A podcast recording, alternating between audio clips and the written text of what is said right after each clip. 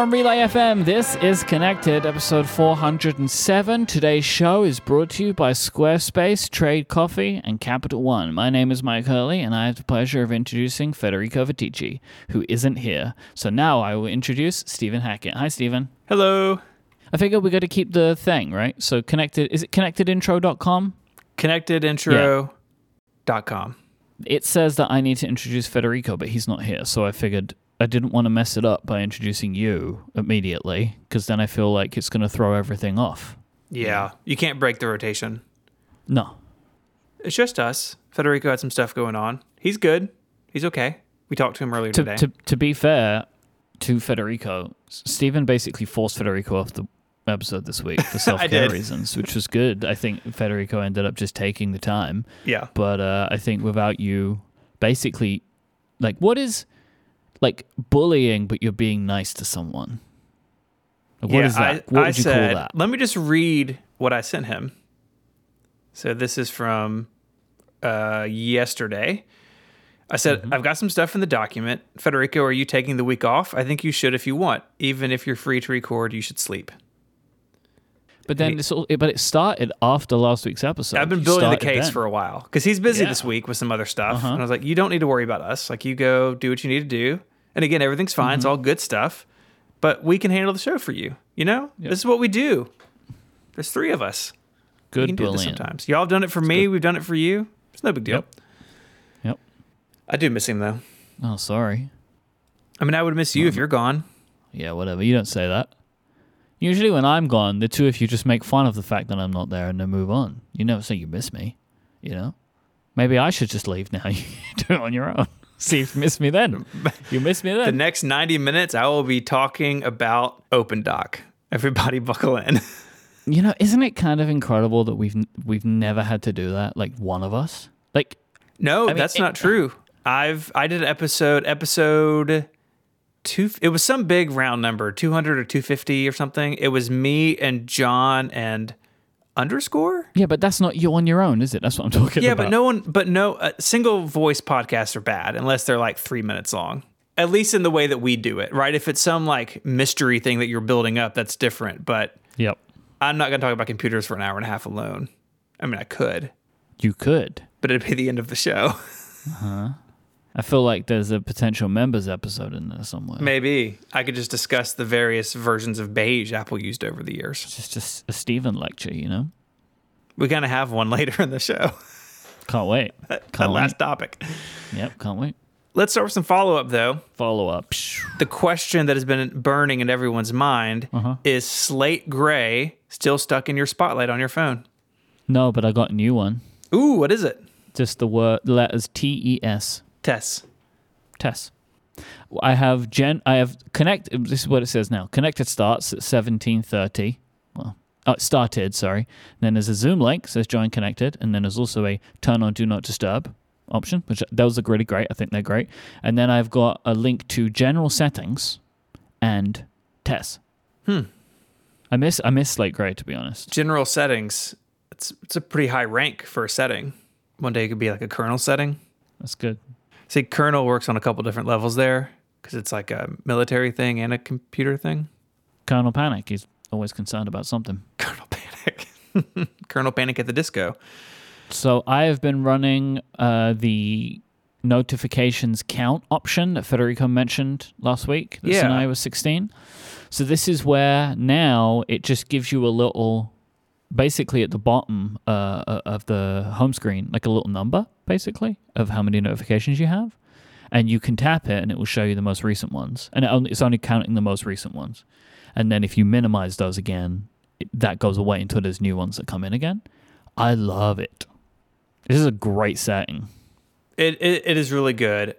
I feel like my whole lock screen notification situation is kind of bad right now.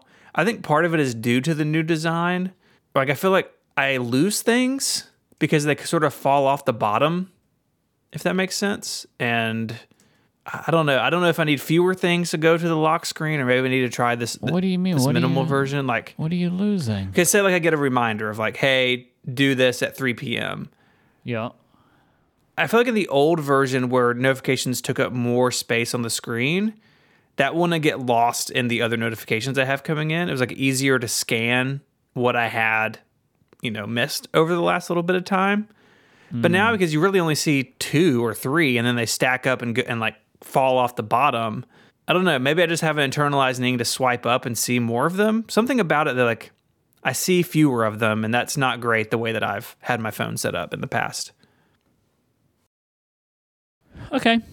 I mean, I you know, I I don't know what's happening there for you. Um, but I understand what you're saying. But like, Yeah. I don't get that. So I don't know. I don't know. Do you spend a lot of time like pulling on the notification thing to see what's under there? or what? Never. I need to internalize that a little Yeah, more. well, there you go. Then you got to internalize that. That that's what's going on for you. So there's there's count, stack, and list. Maybe I'll try list for a while. I had it on stack. Yeah. This is one of those things where okay, so in iOS 16, settings, notifications, display as, you have count, stack, and list. There is no explanation about what those things do or look like, and there really should be. Like how would you how do you know what those are? Yeah, I uh, because I tried turning on the count one for a while and it didn't seem to do anything. But it wasn't until there was a new notification that I realized what count meant. Mm. Right. So yeah, I agree. They, but again, this is beta, right? Like I could imagine they'll put it at the bottom of that screen, show you what it looks like. They've done that kind of stuff in notifications before. Like maybe it's just not. They just haven't built that part out yet because it is a bit odd. A little bit strange. But I do really like it. I like the I like this feature a lot. I'm a big fan. We just celebrated World Emoji Day. Mm-hmm. Happy birthday, Jeremy. This is when uh, draft emoji are released. People always ask, Are you going to play the Jeremies? Which, if you're not familiar, the Jeremies are the game where we show Federico pictures of new emoji and he tries to guess the names to usually hilarious outcomes. We will play that game whenever Apple announces their artwork for this. So the Emojipedia artwork is draft artwork. It's meant to be an example. And some of Apple's artwork usually ends up looking like Emojipedia's to a degree. Yep. Sometimes it doesn't, just depends. But whenever Apple announces theirs, probably this, maybe like in the la- later this year, early next year, we will play the game. I've lost track because I know it, it's changed, like of when we will expect it. Like I can't remember anymore. Uh, what I will say, dear listener, if you're one of the people who's like, when do they play that game? Don't worry because Stephen didn't know either. And now it's in the Google Doc for all time. Yep. Stephen net texted me and asked me, "Do we do this now?" I'm like, "Nope," because I remember having thought thought this way sometime last year, and I checked it. Mm-hmm. Now we just do this when actually Apple. It's when Apple releases their imagery as well. Like, so Yeah. we have to wait for that part to occur, and that can sometimes be before it reaches iOS, or maybe it's at the same time, or whatever. And it's when they release the full set. So basically, we're always waiting for Emojipedia to publish their article of like, here's all the emoji, which they always uh, have been first in the past. Yeah, and Federico stays sequestered from all emoji news. I noticed John linked to this news on Mac Stories. Just, uh, Federico can't touch it. You know that that could just be like Federico logging in as John, right? There's also a possibility. Yeah, but I like to think that our friend has full integrity when it comes to this. Yep, he does take these things very, very seriously. So He does. there's some weird ones in this proposal, but you can go and look at those for yourself. Yeah, we can't we can't really talk about it. Odd even. choices in here, as there always is. There's fewer and fewer, you know, things to do as time goes on. So they're gonna get stranger. Mm, I guess. He's definitely not gonna know what some of these are. No, I don't I don't know what some of these are. no, no. If you're wondering why we do this on July 17th, why is World Emoji Day when it is? Uh, I wrote a piece over on 512 last week about the reason is July 17th and the reason the calendar emoji has July 17th. Uh, is because that was the day in 2002 that Apple introduced iCal and it shipped later that year. But its icon used July 17th as an Easter egg from when it was announced. Just like how on iPhone imagery from Apple, the time is always set to 941. That's about the time in the keynote when Steve Jobs announced it. This is uh, kind of like a fun Easter egg. And of course, now the, the icon changes with the current date all the time, but some history there. So I wrote that up and shared it. Happy, happy World Emoji Day, everybody. Yeah, because obviously the next part is like um, the first emoji that Apple made for the calendar also included that date on it. Mm-hmm. So then when Jeremy was looking to celebrate and create World Emoji Day, chose that date. Yep. And since then, a lot of third party manufacturers have changed their calendar emoji to include the date on it, which I think that kind of stuff is very funny Yeah, me too. because now they've been dragged along because Apple wanted to do it this way. I got some news for you, Myke. Okay. Relay FM merch store is back. Wait, what? Do you remember What in Titanic and the lady's like, it's been 82 years? That's how I feel about the Relay merch store. Uh huh. But we got shirts, baby. We got 4 awesome new shirt designs. These are network shirts. You might be thinking, you people sell shirts all the time.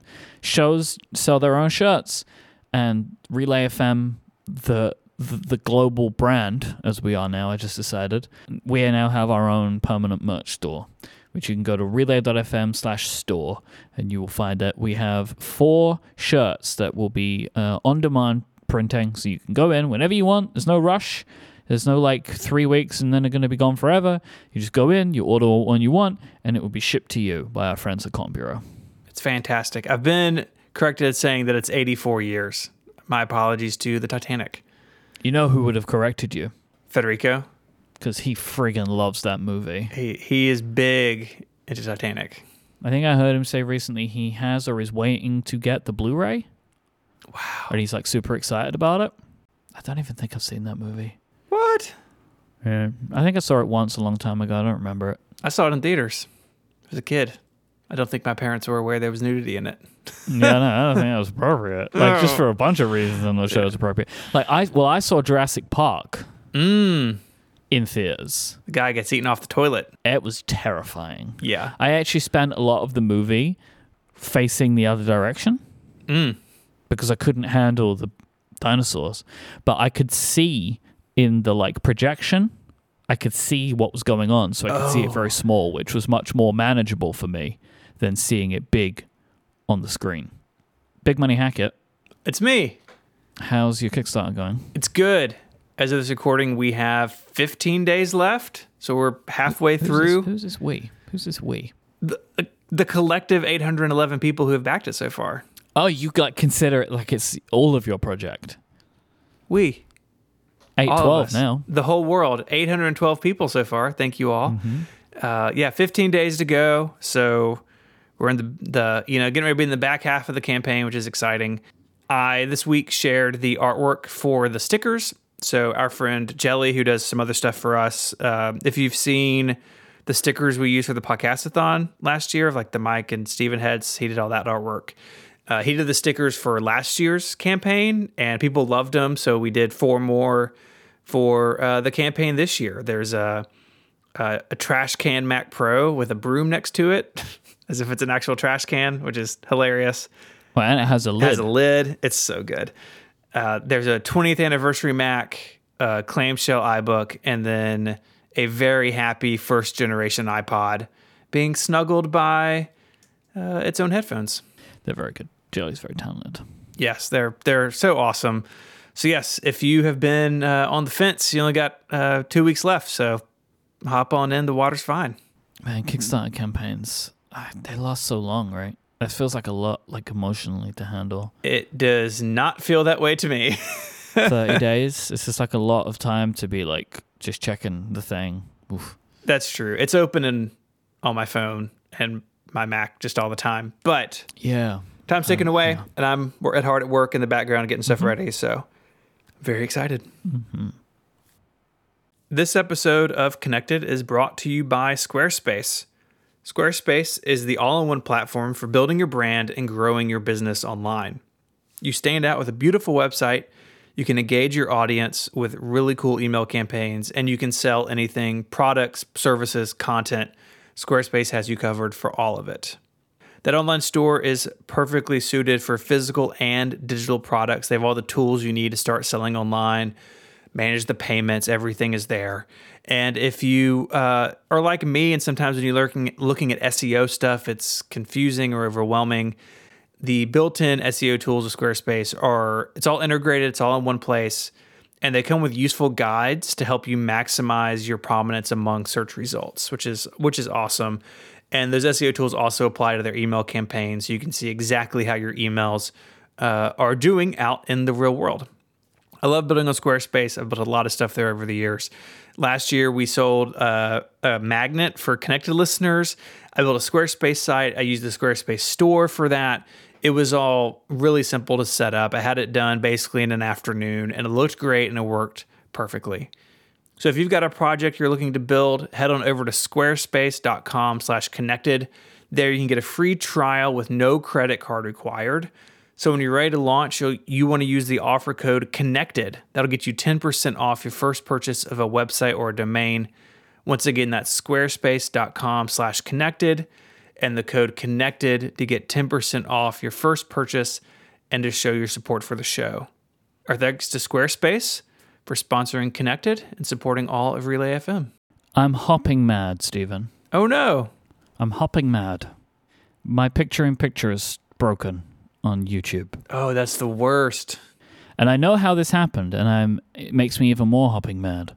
So I opted into the beta feature that they had a number of months ago, right? You could, if you were a premium subscriber, you could opt into a beta and you'd get picture in picture. Um, and that beta has stopped, but it just seemed like everybody, well, by and large, it seemed like people that had opted in, they just kept the feature. Yeah, that's how it worked for me. A couple of days ago, there there was like a thing popped up in my YouTube. It's like try out this new beta feature, and it was some nonsense. But I was like, all right, I'll go see what it's about. Just me looking at that took away the picture in picture. They didn't tell me this, but it just stopped working. And doing some searching on Twitter, which is where I always go for these kinds of things. Yes.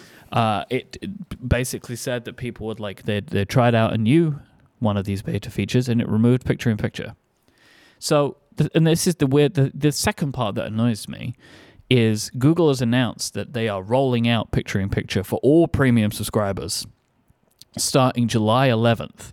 Why is it like what is why not just enable it? Like what's going to happen? It's not like it's extra server load to have It picture in yeah, it changes nothing to them. Just enable the feature. Yeah, it's it's bad. I don't know why. Like, so someone's a server in the Discord is saying you can enable it again by disabling the other beta that you're enrolled in. Tried that, doesn't work. So now I'm just like every day checking my settings to be like, is today the day that they're going to add this setting back to my account? and no, the uh, uh, and I've tried like I've tried. Sometimes you can force these things a little bit by like deleting the app and reinstalling. Right? Mm-hmm. It's sometimes I don't know why, but I've had this happen with some apps before. Like it seems to like push you forward through the th- through the process. Uh, but no, that has not worked, and I'm I'm really annoyed about this because I use it so much. Like I use this feature so so much, and I find it very frustrating now that when I am watching a video and I want to go like want to have it on in the background, I always still want to be able to ve- very quickly access the video, even if I'll hide it. You know, sometimes I hide it. And then something happens in like a podcast that I'm listening to. I consume a lot of you- podcasts on YouTube. It's just what I do now. I want to be able to tap it, you know, and see what what has happened that people are laughing about. And I can't because now I have to open up the YouTube app again. This is very annoying. And I just don't get it, YouTube. Like what is what is wrong with you? like I don't know why it took them so long to put this feature in the first place. Like and now I don't understand why they're taking this as they call it very slow rollout of this feature to premium subscribers. It's so frustrating. Eh, yeah, it was weird that it was in a beta for premium. Like I, it was. It's annoying. It's a great feature. I understand why they're giving it to premium because one of their issues is like the ads, right? Because like I, I can imagine it's not as easy to serve ads um, with the picture in picture thing. So if you just give it to premium people, they don't get ads anyway. So like, fine, works, right? Yeah, it's just really, it just I find it very frustrating. It's a bummer. So like, I don't know how long it's going to take before I get access to this feature, and I'm finding it really annoying, and I'm hopping mad about it. You have a MacBook Air, Oh, I do have a MacBook Air. and I want to talk to you about it. I know you've only had it a, a couple of days. Uh, yep, a day and a half. I would love to hear your uh, your thoughts as they are so far. Okay, so I have a midnight Mac M2 MacBook Air that has an 8 core CPU, 10 core GPU, 8 gigabytes of RAM, 512 gigabytes of SSD storage. Maybe when you hear me describe that, you realize I didn't pick this. this is what Apple sent me because this is not the configuration that I would choose. Um, I don't know why they chose to send me eight gigabytes of RAM, uh, but they did. But I got the 512 gigabytes SSD, probably so the storage would be fast. Because Yeah. I have that thing with a 256 SSD. Uh, but it seems like they were uh, very forthright when when talking about that. Like there were a bunch of reviews who mentioned it and mentioned it like haven't been confirmed by Apple that it's the same as the MacBook Pro. You know, for a bunch of reasons, like the 256 is not worth it anyway. Um, and this is another reason. Like 256 gigabytes of storage on a laptop is is not enough. Um, and I know that it makes the computer a couple of hundred dollars more expensive, but it's worth it. And now, at least with the universal memory system, uh, even if you got the eight gigabytes of RAM, if you had a bit of storage space left in that five twelve gigabytes, you could do swap, right? So you Mhm. could benefit from even if you had the lower RAM. So it really is worth getting the the really it's this is a complicated machine to buy if you're going to get a 256. It, it is. I, I think kind of the optimal setup is the base CPU and GPU, 16 gigs of RAM and 512 gig SSD. Like that's kind of the base. Yep. I think that's makes it a a, a livable machine. Especially if you're, you know, most people buying a machine like this, it's going to be around for a long time. And the eight gigs and the 256, it's just not gonna, it's not gonna hold up. I don't think. Uh, I'm happy they sent me Midnight because I wanted to see it um, because I was really intrigued by that color, and like I I can confirm like it's covered in fingerprints, but I love the color like and the, the fingerprints do, just does not bother me. Um, you know I can't stand fingerprints on a screen, That's the worst. but I don't care about fingerprints on the outside of the computer. But it doesn't affect me in any way, really. Yeah. How do you feel about the the blue? Like it in some lights, in some circumstances, it feels very blue, and in other times it doesn't. Like, do you like that sort of difference that it has? I mean, I think the blue looks better than the silver, the gray, and the and the starlight. Mm. Like, I, in in any way, right? If it looks blue, it looks better than them, and if it looks black, it looks better than them. Yeah. Like, I think the it, it, the- yes, the color does look different in different light, but so does space gray to me, though. Right? Sometimes it looks silver, and sometimes it looks like dark silver. Mm-hmm. Sometimes, like, because I have a I have a space gray MacBook Pro, and very frequently I look at it and I don't know what color I own. like, if I've forgotten, like I look and I'm like, I what what color is this? Do I have silver or space gray? But yeah, so I've been using this machine in place of my MacBook Pro. So just as a refresher to people, I have a fifth, no, 14, 14 inch MacBook Pro. That is my main computer. Um, I put it in my bag, take it to a studio, take it home every day. I use it at home, not so much, but I do use it at home. If it's a, if I'm going to do any work, then I'll grab it instead of using my iPad Mini, which I use for basically everything else while I'm at home, like reading and video and all that kind of stuff. Um, and then I use the MacBook Pro while I'm at the studio to do everything except recording and editing podcasts. So all of my other work, it is the computer that I spend the most time on easy uh, throughout my day. I have replaced that with the MacBook Air and have quickly come to learn that the MacBook Air is a better computer for this Hmm. than the MacBook Pro. Because of the the thinness and lightness. the thinness and lightness. It is kind of incredible to me how different this machine feels to just move around. Like picking up, putting down, all that kind of stuff. It's really kind of incredible. Like I, I, put it next to my MacBook Pro. The MacBook Air is slightly thinner than the bottom part of my MacBook Pro. So like if you if you open the MacBook Pro, right, you've got the screen and then you've got like what the keyboard deck is on and then like all of the rest of the machine, right? The closed MacBook Air is thinner than that part of my MacBook Pro. Ridiculous.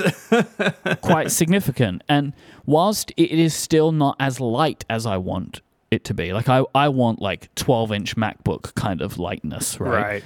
um, this machine is incredibly light. It, it feels, I mean, many people have said this, but it does feel more like an iPad than a Mac in its kind of thinness and lightness and its kind of movability. I am very taken by this computer.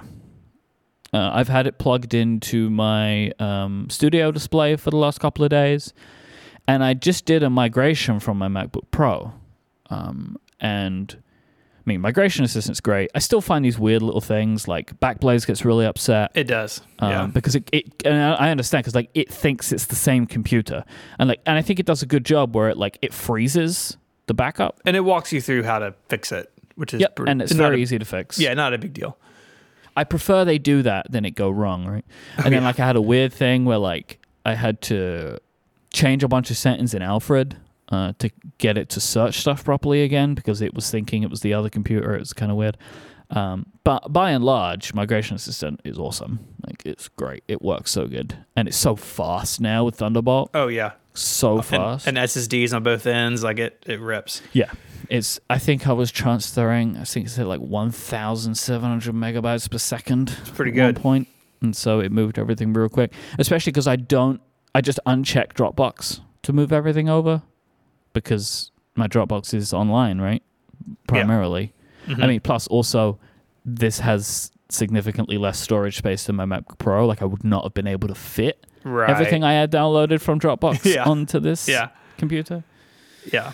so yeah, I mean, I, I don't really know what else to say. Other than that, it's the computer you would expect it to be, right? Like, trackpad's great, keyboard's great. Um, the the screen is perfectly fine. The biggest thing that I notice is the brightness. Like, it is not as bright as my MacBook Pro. ProMotion stuff, I don't feel like I notice very much on laptops. I notice it on my phone the most. Uh, but yeah, I've been using it on my studio display with all of the apps open that I would usually have, which is lots of apps for me. I, I always have lots of apps open, and it's been working great. It's it, this has been doing a better job than my M1 MacBook Pro did because I used to have problems with that all the time, where it would hit RAM limits and stuff. Um, and I had 16 gigabytes of RAM on that machine, so Yeah. I think maybe Apple's done some work at optimizing Maybe. Mac OS. there. Maybe I had that happen for the first time ever the other day, and it was because Calendar was taking like a terabyte of memory. Like, Yep. I got 64 gigs of the stuff. What are you doing? But I also mean, I, I- just as I, I have that, I have 16 gigabytes of memory on my M1 iMac, and I never have that problem here. It seemed to be just on that MacBook Pro. I had, a, I had some kind of memory leak issue, I think. the the thing uh, about the the thinness in particular um you know there was that that article we talked about it last week where apple says they designed the macbook pro and the macbook air at the same time. They obviously look that way right? Like it's the same kind of design language. And i was actually i'm actually surprised at how well that design language translated to, to a much thinner machine. I think it i think it looks great. Uh, what I like about the current lineup, discounting the M2 13 inch MacBook Pro, because th- that machine's just an oddball. But if you look at the pros, the real MacBook Pros, and this new Air, like Apple seems content again to let the consumer machine be consumery and let the pro machine be what pros want and need. And in the let's call it the USB-C touch bar era, you know, from 2015, 2016 up till now, really the the the differences between the Air and the Pro weren't that important, right? Okay, you had more ports, you had the touch bar, and they were faster, right? They were more powerful. But now you have the Pro with ports and features that aren't on the consumer machine, and Apple seems fine with that with the differences, and I think that's good because it actually gives people it gives people better options, right? When you're looking, we talked about this a ton during this time period, but you know, if you were looking to buy a consumery notebook four years ago, it's like, well, you have the MacBook and you had the MacBook Air, which is old, and then you have the 13 inch MacBook Pro with no touch bar, you know, dubbed the Escape. Like it was a confusing mess, and the the lines between what this machine is and what this other machine isn't weren't always clear. I like now that they are clear. And I think the thinness is part of it, right? It's, yeah, you're trading performance and you're trading some ports, but this machine is cheaper and it's thinner and lighter. And if those are the things you care about and you don't care about the other stuff so much, it's a, the air is a clearer win than it was before. And I find that to be pretty refreshing when like thinking about this product line and talking about it with people, even giving advice to people trying to buy something. I feel like, yeah, it's pretty clear. There's sort of these two paths you can take. You either get the the really good consumer machine, and there's some awesome pro machines if that if that's what you need. I think all that's much better than the situation we were in a few years ago. I mean, I think it's it's becoming clearer, right? That obviously the price part isn't yet, um, but we've seen this before where new products enter the lineup and they're state of the art and they're more expensive, um, and it takes some time for that to change. Like I think the real clear one for a lot of us is the first Retina MacBook Pro, Yeah. which was really expensive Mm-hmm. compared to the others, and was there was a big gap between that, and that lasted for a while, but it ended up eventually getting weeded out. And like we're gonna get there, you know. It's like similarly, like you can't get any other size of um, non-new MacBook Pro. There's only one of them, right?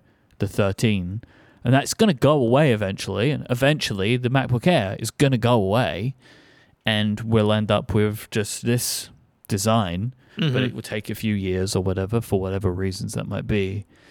But like I, this is an expensive computer. Yeah, it's not. It's not a. Th- it's not a thousand dollar laptop. It's uh, for a decent one, a fourteen or sixteen hundred dollar laptop. Yeah, I did have like a thought because I was like, I was looking at if I price one of these out, was it what will it cost me for what I want? And it's like twenty one hundred pounds. Yep. And I'm like, man, things were cheaper when I was buying iOS devices. right? But I did have the thought today, though, of in the long run, I think I'll win because I was spending like a thousand pounds a year on a new iPad, yeah. but I won't update these Macs for years, would be my expectation because I, we would, you know, I would feel the need to have the newest iPad because it would have significant new features every year, right? At least hardware features. Yes, up until a certain point, right? Which is why, like, I didn't update some of my iPad, like one of my iPad Pros. I was still running the 2018 version, like the 11 inch, which I was using frequently, but I Mhm. just hadn't updated it because there wasn't a particular need to.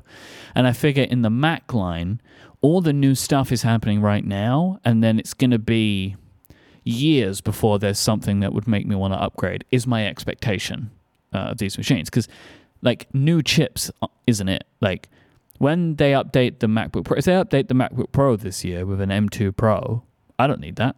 No. Like I don't need it because my M1 Pro is so incredibly powerful. So like I think you know in the long run uh, that I would end up probably making it back again um, in that sense, or like it would like amortize over many years. Sure. That's a good business term. That's good. So like I've been I've been in a bit of like a, uh unsure about my computer situation at the studio for since I got the studio because things just kept changing Right. around me from like COVID to computers that I was using to what travel meant and all that kind of stuff. You didn't expect Apple to drop a yellow iMac and it blew up everything. Yeah, yeah. Uh, but really, like that, the yellow iMac. I bought the yellow iMac as like a trophy of a personal goal, which was to actually get Yeah. like, some Apple hardware on an like before the before available to the general public. So let me ask you this. So if you bought that iMac partially for that, is that a machine that you keep forever as like a collection item? Yeah, Yes. yeah, it is. Yeah, I was gonna Because, say if, if you so- don't, you need to ship it to me and I'll I'll, I'll keep it here for you. that could also be an option if I don't want to keep it Yeah. around. It Then could, maybe it could you be could take it could be on loan from Myke Hurley. I'll, I'll send it with a little plaque that you Yes. can put next to it. But my expectation is I'll keep this. So, so here's what I'm thinking right now: is the iMac will go home and become a home computer Mm-hmm. with like multiple people having an account on it and stuff like like these machines are supposed to but in a way yeah. that I have never had a computer before. Yeah. I mean, you could set it up where like Adina can both log into it.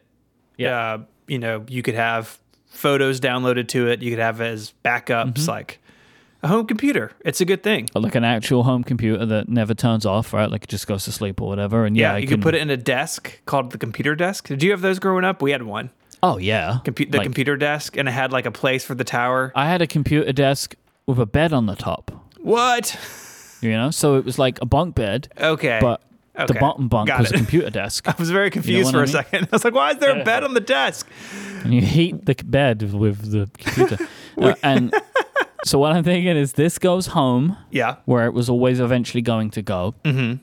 My MacBook Pro comes to this desk, and it is effectively at that point a desktop computer. Sure.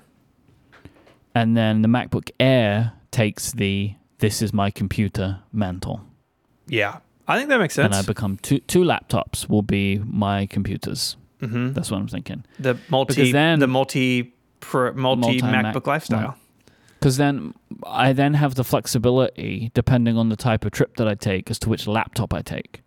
Right? If I'm going to be recording a bunch of shows while traveling, then I can take the MacBook Pro, and then I have the most power with me at all times, crank through things quickly. Yeah. If I'm not going to be doing that, I can take the MacBook Air.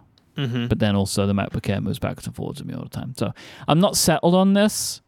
Um, I put an order in for an, a MacBook Air okay. while I decide because I wouldn't get it for like six or seven weeks. right.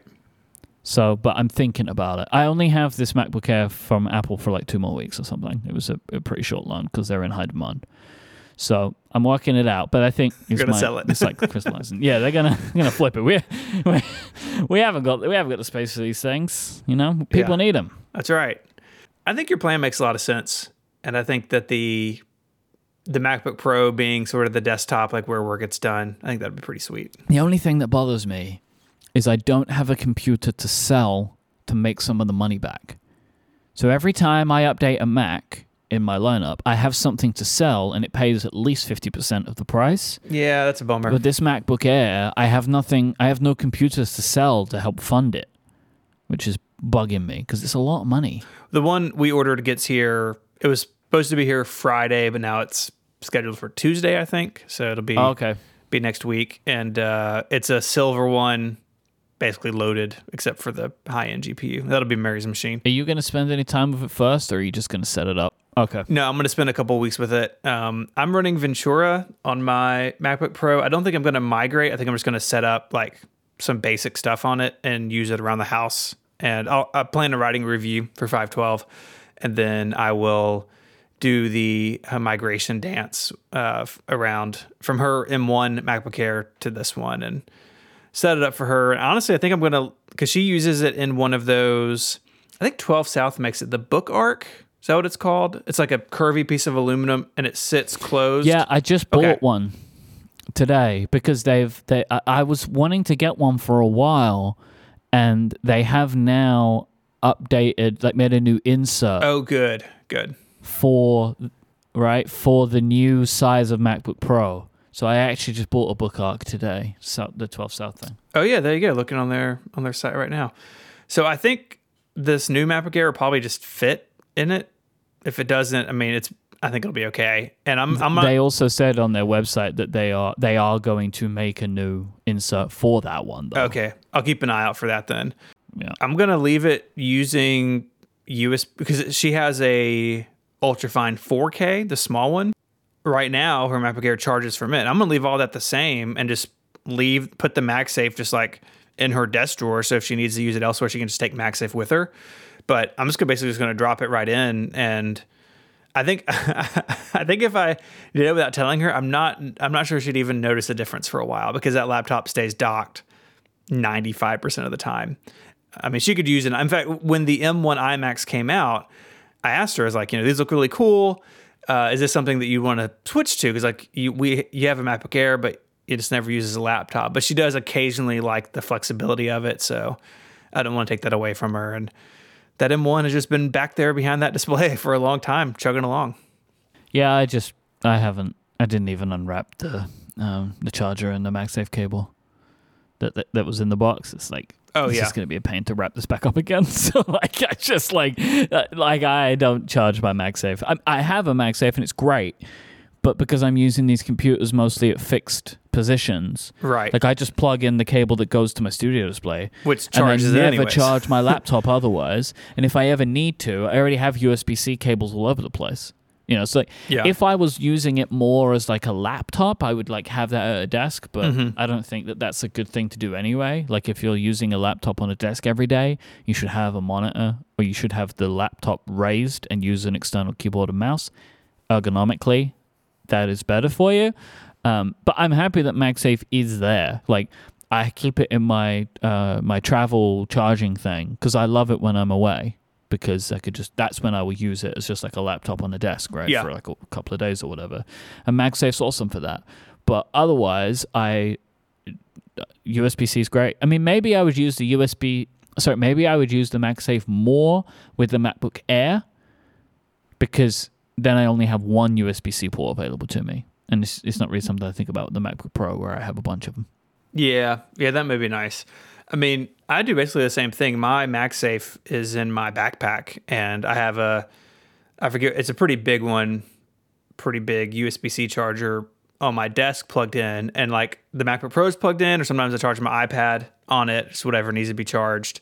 And around the house, we have quite a few, like behind the couch, I have a long Lightning and a long USB C cable, and mm-hmm. I can, you know, if I'm on the couch working, I can plug my lap, my MacBook Pro into that. I'm glad they kept USB C charging in addition to MagSafe. It's like really is like the best of all worlds because you can charge with either one, and if you're on the Pro, you can charge from either side, which is nice in some situations to be able to charge from the right hand side.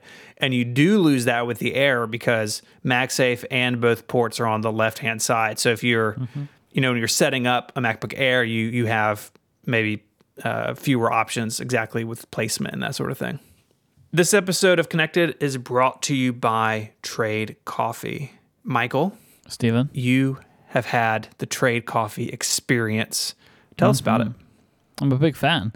I took the quiz. The quiz is really easy. They just ask you a few questions, get your preferences, uh, and they're really simple questions too. Like so, you know, if you don't know what your preferences of coffee flavors are, it doesn't matter because they'll ask you, "Hey, do you like this kind of food? Do you like this kind of food?"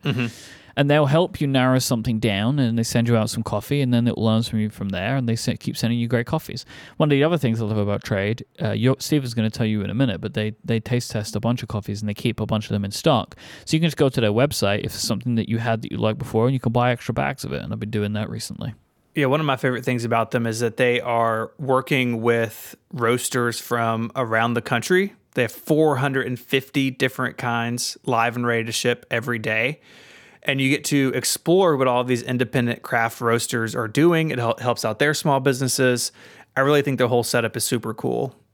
And Trade is really confident that they're going to match you with the right coffee the first time. If they don't, you just give them your feedback, and a coffee expert will work with you to send you a brand new bag for free. You know you're going to be looked after, which is really cool. Like you said, it's just a couple of questions to get your own personalized variety of coffees delivered fresh to you as often as you like.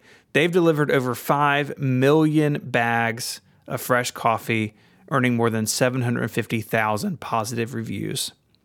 Right now, Trade is offering new subscribers a total of $30 off their first order plus free shipping when you go to drinktrade.com slash connected. That's more than 40 cups of coffee for free. So go start, take the quiz, let Trade find you a coffee you're going to love. That URL one more time is drinktrade.com slash connected for $30 off. Our thanks to Trade for the support of the show and Relay FM. So a couple of days ago, uh, Apple Arcade, the Apple Arcade page in the App Store, gained a new category, a sad category Yeah, called "Leaving Arcade Soon." it's sad. Is the name of this category? is pretty is pretty sad. There's a total of 15 games in this "Leaving Arcade Soon" category. I looked through these. I have either not played or not heard of any of these games. Me neither. I'm not saying that I am the harbinger of what's good on Apple Arcade. I don't check Apple Arcade frequently. Um, still, for me, of Apple Arcade, it's like if somebody, if I see people talking about a game online that's on Apple Arcade, is kind of how I find out about stuff. Yeah. But for me, that has always been the way I find out about new iOS games. Anyway, Mhm. what has kind of come to light from from reporting from uh, MacRumors and others. Um, there's a Twitter account that I follow called I think it's like Killer Arcade or something like that. There's like a I'm gonna find this. It's like a really good. Uh, there's a lot of these accounts that like are really good in the game space. Killercow is the is the is this Twitter account, and they have always done a really good job of Apple Arcade reporting right back from the beginning um, of Apple Arcade. That they keep track of everything. They have an Airtable, uh, which you can which you can go check out if you want. Mm. Fancy. Um, and they did some reporting as well, which corroborated what MacRumors had reported. That this is the end of the original three year deal that a bunch of developers got when Apple Arcade launched. Or like they were given this deal at launch, but maybe their game came later, but that this is the end of that three year original deal. Um, and so it would appear that these 15 are the 15 games from that original set of deals that Apple have decided they no longer want to renew with. So my expectation here is that these are the games that have not seen a lot of interaction or playtime Yeah. or buzz about Yeah. them from that original set.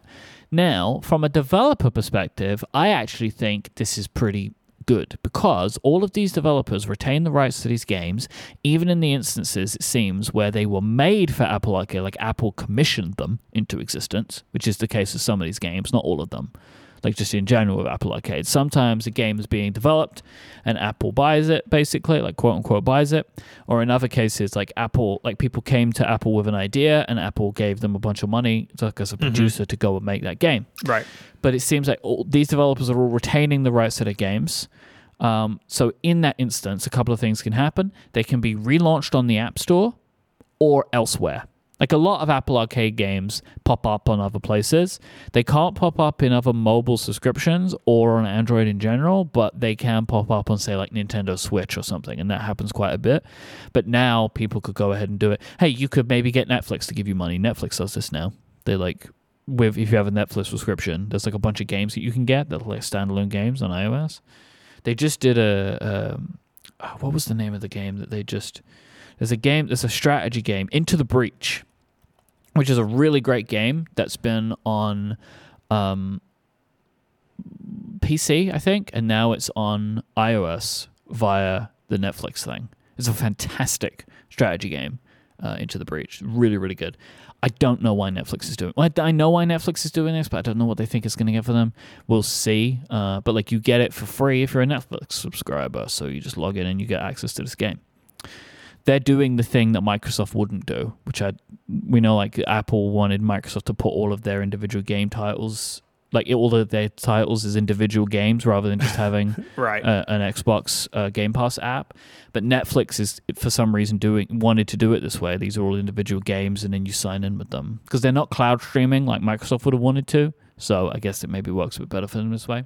So it's good for the developers, but what's bad for is bad for consumers. If you play these Apple Arcade games, you will no longer have access to these games, and it appears that unless the developer does something, you won't get access to any saved content or trans or like game progress. Progress. It's all going to lose. You're going to lose it if they relaunch on iOS, unless the developer does something. You can. not It is possible. I've seen this done before. You install the new app, and it takes the information from the old app, but that's got to happen before these games leave Apple Arcade. So.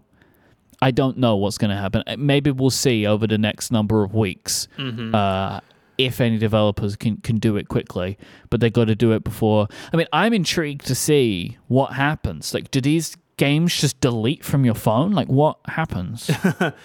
it's you know there's a little bit of a disincentive for developers to even do that because Apple Arcade there's no in-app purchase, mm-hmm. and if you relaunch this as something with in-app purchase, like how do you map that over?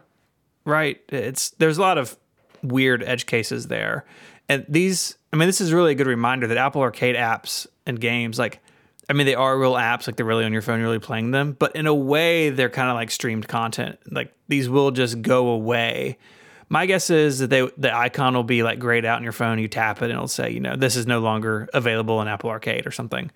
I don't think they're going to just yank them off the phone and leave people wondering what happened. But Either way, it's not not great, right? yeah, it's a it's a bummer to see it. I mean, at the end of the day, it is business, and if these weren't working for Apple for whatever reason, I just I just don't know. Like, why would Apple want to get rid of anything from Apple Arcade? Like, even if something wasn't performing well, I mean, I guess are they paying developers to keep their games Apple Arcade only? Like, Oh yeah. so yeah, maybe yeah, that- yeah. so so it's it's the the the bottom My line. expectation is all of the other developers just got a renewal on their contract, and these people didn't. and like they got paid more money. Yeah, and these people, these were the ones that didn't. So, like, of the games where they were that original three year, uh, they probably just renegotiated with them and gave them more money. These are the games that Apple doesn't want to give more money to because these were probably the ones that didn't get any, um, that didn't get past the the actual amount of, of engagement that Apple were looking for. Like, do you remember that thing, that report where they were looking to f- try and find games that were more engaging? Um, and people thought that that was going to be bad, but it seems like the quality is still maintained. But they've just broadened the amount of types of games that they'll have. Mhm. But these are the ones that maybe didn't pass that. Uh, I mean, this is a shame, but it's business. yeah, All of these developers, I would say, probably got a pretty good deal out of this. If you are one of these developers and you didn't, and you want to let me know, get in contact with me and you could tell me. But my expectation is a bunch of people got to make their game because of this. Uh, and the fact that Apple isn't retaining any rights, it seems, that just seems like a win. And you got to make your game, and that I'm sure that helped. I mean, maybe it's tricky for you if you were hoping to get that renewal, right? Like money wise. Um, but that's game development. Like that's what it's like. This is this is what happens. The thing is, like maybe you made it's impossible to know. This stuff comes up a lot with Xbox Game Pass and the PlayStation free games that they do and stuff. But like you probably you may have made more money this way doing it with Apple than if you put it out there on your own. Um, because Apple also would have done some marketing for you, and you're in that tab for a while, especially when there weren't a lot of games there how well would you have done without that? Like if you were just going out there into the big bad world of trying to get people to know about your game, like it's likely that you probably got some money. Um, as Vidit says in the chat, and it is a good point. Uh, there it is possible maybe developers didn't want to renew the contract as well. Like it's probably a, a, a bit of both. Um, it maybe in some cases, like I don't know. Uh, I expect it's some one, some of the other.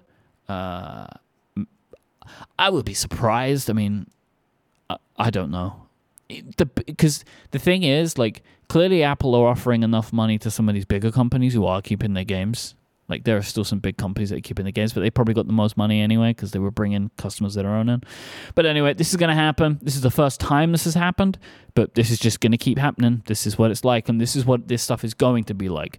Games rolling out of Game Pass, games rolling in and out of the PlayStation free game stuff. Uh, the Epic Game Store does this. Games roll in and out. That's what these things are all about. let's talk about the butterfly keyboard. Remember that? So yeah, I saw a lot of headlines to this today, uh, and I'm going to include an article to the BBC, which is not a place where we'd usually link to, but they had a pretty nice summary of it. Um, so Apple's MacBook Pro and MacBook and MacBook Air keyboards with the but- butterfly. I don't need to tell our listeners about the butterfly keyboard. If you don't know what I'm talking about, I will include a link in the show notes to a very weird episode of Upgrade where we did a dramatic retelling of the whole story.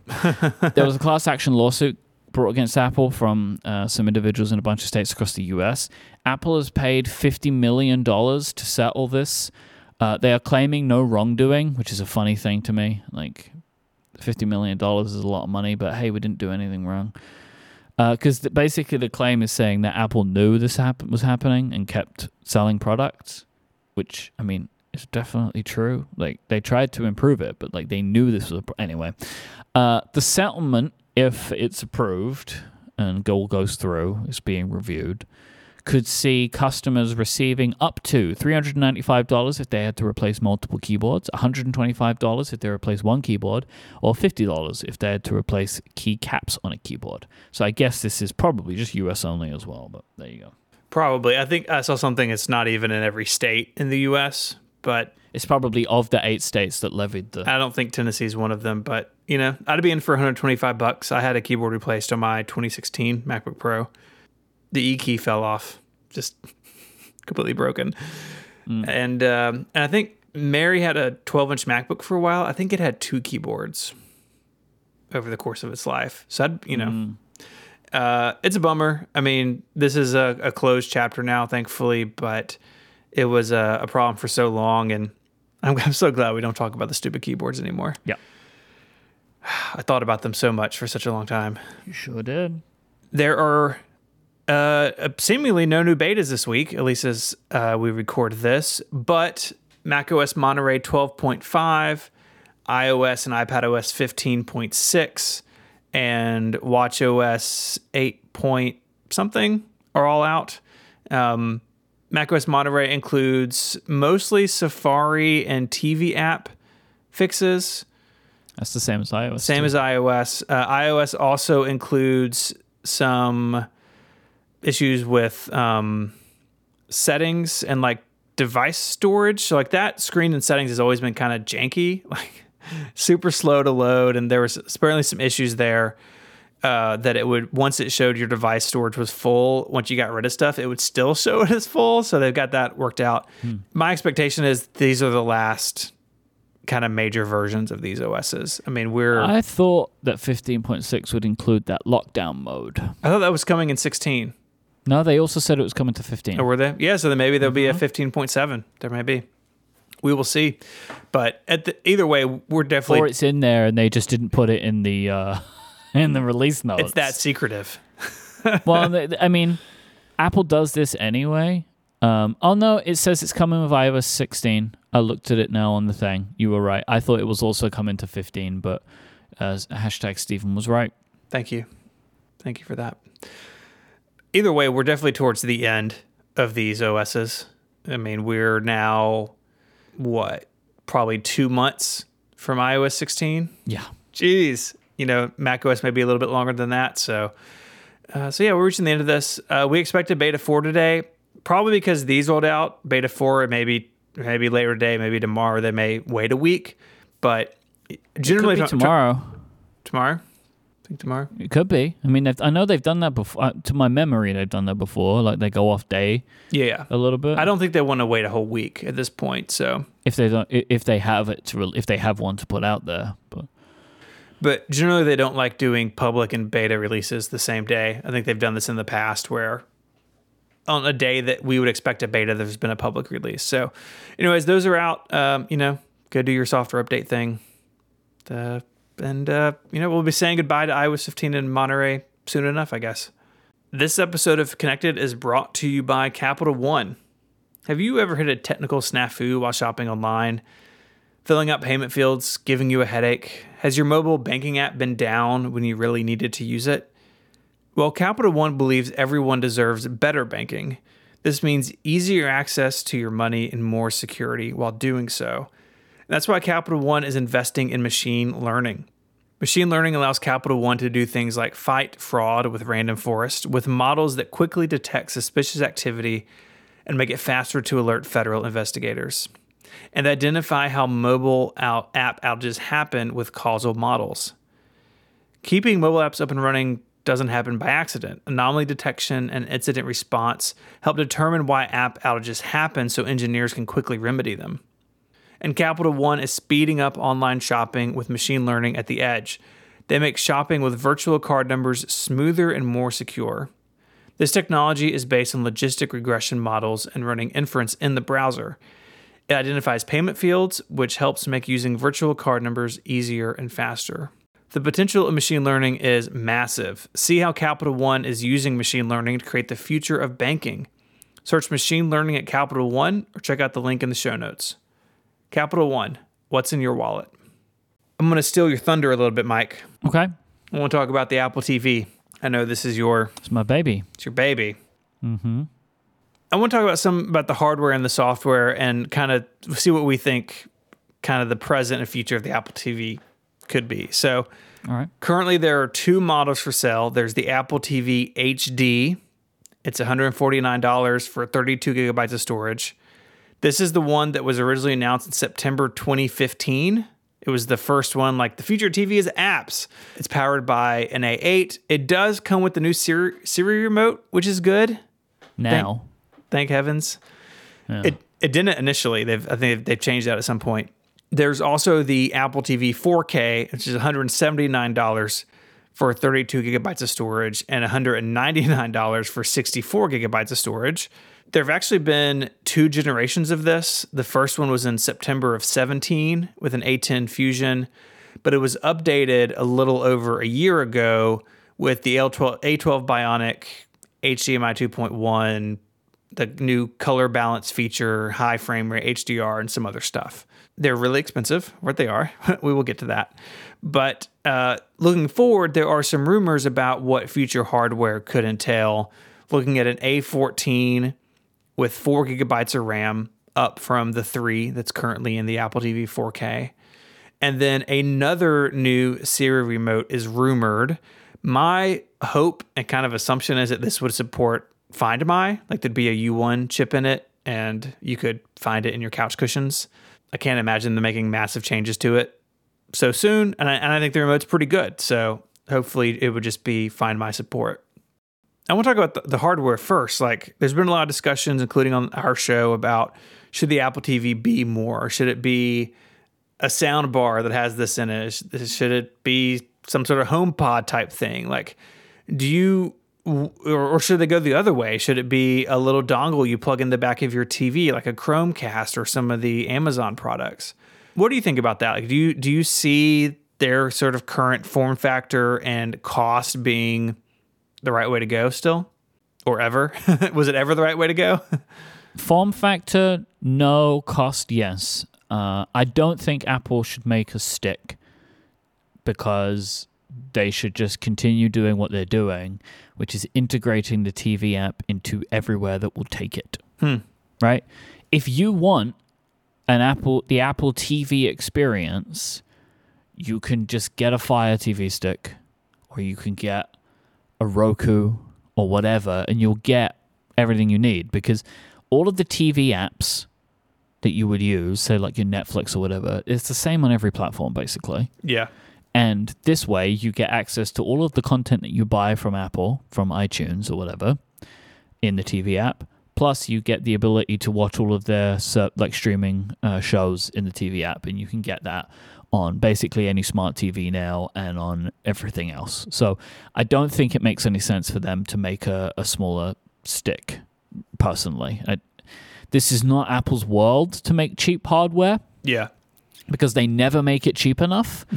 so it will only annoy people more when they make a stick and it costs $99, right? Like that I don't think it's worth them going in that direction. Um, I think that there is something to be said for them to continue to have something like the current 4K, like the Apple TV 4K of like it's a box and that box has storage in it and you can put games on it if you want to that come from Apple Arcade, right? Like then that's the next step. And then they should have a bigger step, which is integrating a HomePod and an Apple TV into one experience. Yeah. With a center stage camera on the thing and you do FaceTime calls. Like I mean genuinely, like this is something me and Jason have spoken about a lot on Upgrade. It's like this idea of a HomePod and an Apple TV and you put them together and you make like a sound bar that has everything inside of it. You could put a center stage camera on it, and you could do FaceTime calls with family on the TV, and like they should just go in that direction. That'd be sweet. That's what I want. That's what I want them to do because uh, I am a massive fan of both the Apple TV and HomePods connected to them. I have a HomePod stereo pair, like an OG HomePod stereo pair, with my Apple TV, and it's how I watch all of my television is on my Apple TV. I do not watch television in any other way. Uh, I love it. I wished everything would integrate with a TV app because that's how I prefer to consume it. That's why we were talking about Netflix in the Pro Show, I think. Maybe. I, we were complaining about the Netflix app today in the Pro Show. This has been a very media focused uh, overall connected experience today. If you want to hear more about that, go to getconnectedpro.co. You'll also help me pay for a MacBook Air if you do that. so please sign up, become a member. Uh, and I wish that everything was there, including like Netflix. Really, is the only um, major service that I use that doesn't support the TV app, and I would like that. But I, I really love it, and I love the sound of the HomePods. I love how easy it all connects together. I would like them to go the next part and make a soundbar, and then you could also add HomePods to that experience, and then you could have a full surround sound experience. I think it would be pretty pretty great. Yeah, it would be really cool to have just one thing that was like all entertainment, covered the soundbar angle, and brought some more computing into the living room with things like FaceTime. Um, I agree with you. I think the stick idea is the wrong way to go for Apple. I felt less strongly about this before the Apple TV app and AirPlay and HomeKit came to a bunch of TVs directly. Like my LG TV has all that stuff just built into it. Like I can AirPlay directly to the TV. I can control it with HomeKit directly. Since they've broken out some of that stuff and, and put it on TVs directly, I feel like that kind of lets the Apple TV be more of what it is without so much pressure to bring it downstream. I mean, I still I, would like it to be closer to the sort of ninety nine dollar price point as opposed to one seventy nine for the four K, but uh, that is what it is, I guess. I do think that there is some element to the Apple TV hardware that still kind of hangs on to the idea of this is going to be an app and game platform like the storage tiers.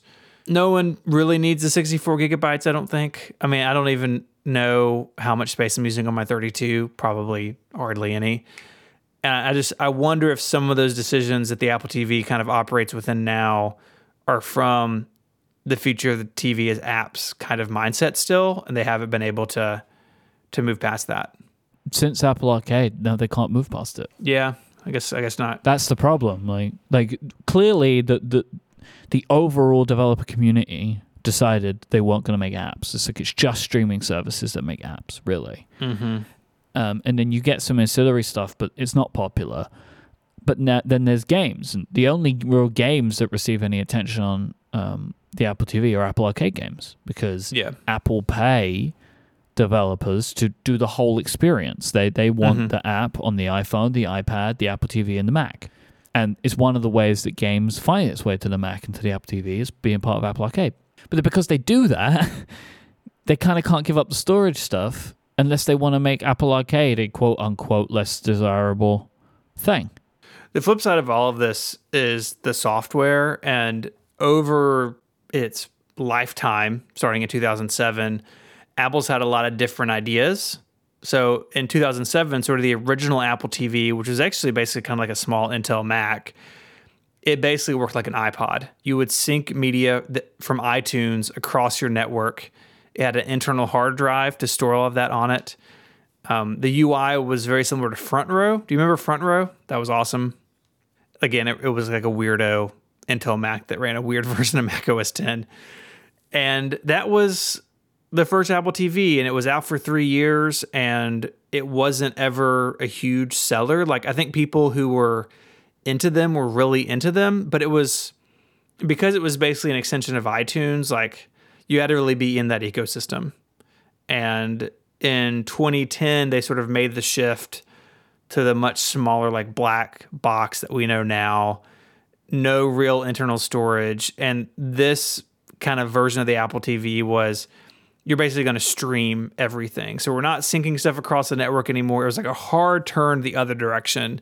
You go to stream content from the iTunes store. You can rent content from the iTunes store. You can stream from computers in your local network. So if you had a you know an iMac in your office and it had your media library, you could stream it across your local area network to the TV.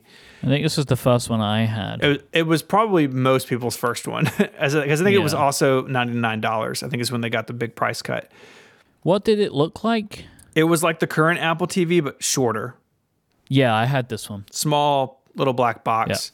Mm-hmm. It ditched all the the component and composite stuff that was on the first one just for HDMI, and it ran like a weirded embedded version of iOS. It wasn't really Yep. an OS in and of itself. Kind of a strange thing. And it came with the remote that had like a click wheel and a menu button and a play pause button. That was the remote before the bad remote. before the bad remote. And it had eventually, so there was this one, and then in 2012, there was a 1080 version. So the 2010 was 720p uh, with an updated UI. And in this time frame, you start to see some apps like Netflix and a couple of others. There was a YouTube app, but not really at all the way that we saw them in 2015, which is kind of the beginning of the current era of tvOS. tvOS got its own name the future of TV as apps was the sentence. You know, it was streaming games plus a bunch of regular apps, which that category just didn't ever do anything. Like We're talking shopping shopping, and home buying. These were the these were two of the things they thought people were going to do. just blast through Zillow on your Apple TV. yeah, because for some reason you wouldn't just do that on your iPhone. Mm-hmm. Yeah, this was this was you know this was the one of two times that Apple have tried to make the iPhone again.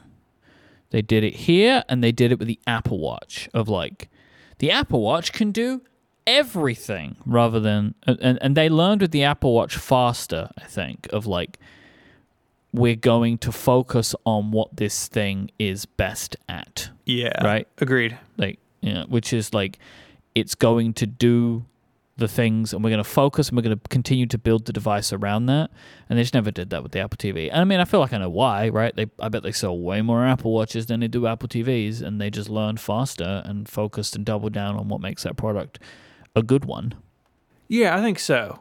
And even in the time since 2015, we've we I think we've seen even more of that sort of coming into focus of what this is. They've sort of dropped the regular app thing. Apple Arcade is a, is a obviously a component that wasn't there, but we've seen more and more the TV app kind of take over the experience, and all of your most of your content providers can plug into that. Netflix, but well like for they all can yes, they some of them choose Right. not to.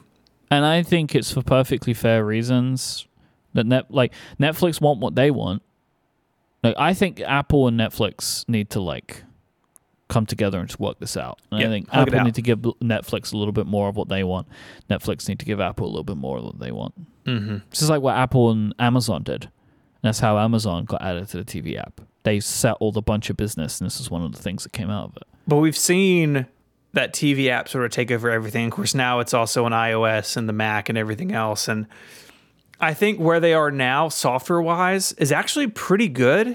Like, yeah, I'd love to see Netflix and others in that system. But I feel like overall, we're in a better place with the Apple TV than we've ever been software wise. Um, but I think there are still things they could do. Like, I mean, you mentioned Netflix. I think that's the top of the list for everybody. I think you, you spoke about this, I think, on App Stories with Federico and John, but bringing widgets to the TV app would be pretty sweet.